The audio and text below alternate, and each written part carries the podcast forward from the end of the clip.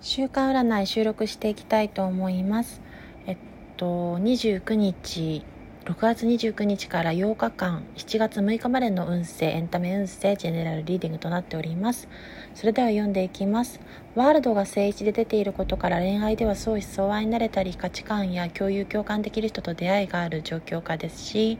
ご自身らしくあることで仕事面においては成功や勝利をつかんでいける焦らずマイペースにゆったり物事を進めていくことが大事それによって縁が広がっていくというところが出ております。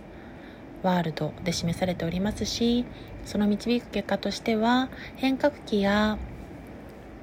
多忙期著しい変化や多忙に入っていきますがその状態になっていく過程では継続的努力が必要というところが暗示されております。ペンタクルの2ですがそれによって無限の可能性を描いて全ての物事に適応力や対応力柔軟な姿勢が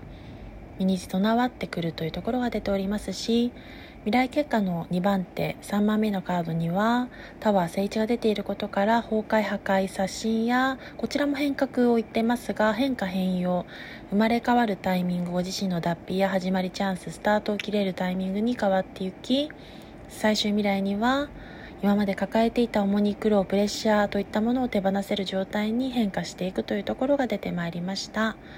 えっと、今回はサムネイルは、えっと、花の画像でサンキューベリーマジと描かれている画像が3択ありますのでお好きな花を選んでその番号の数比もお好きなものを選びながら直感に従ってお選びください。それでは失礼します。最後までのご清聴ありがとうございました。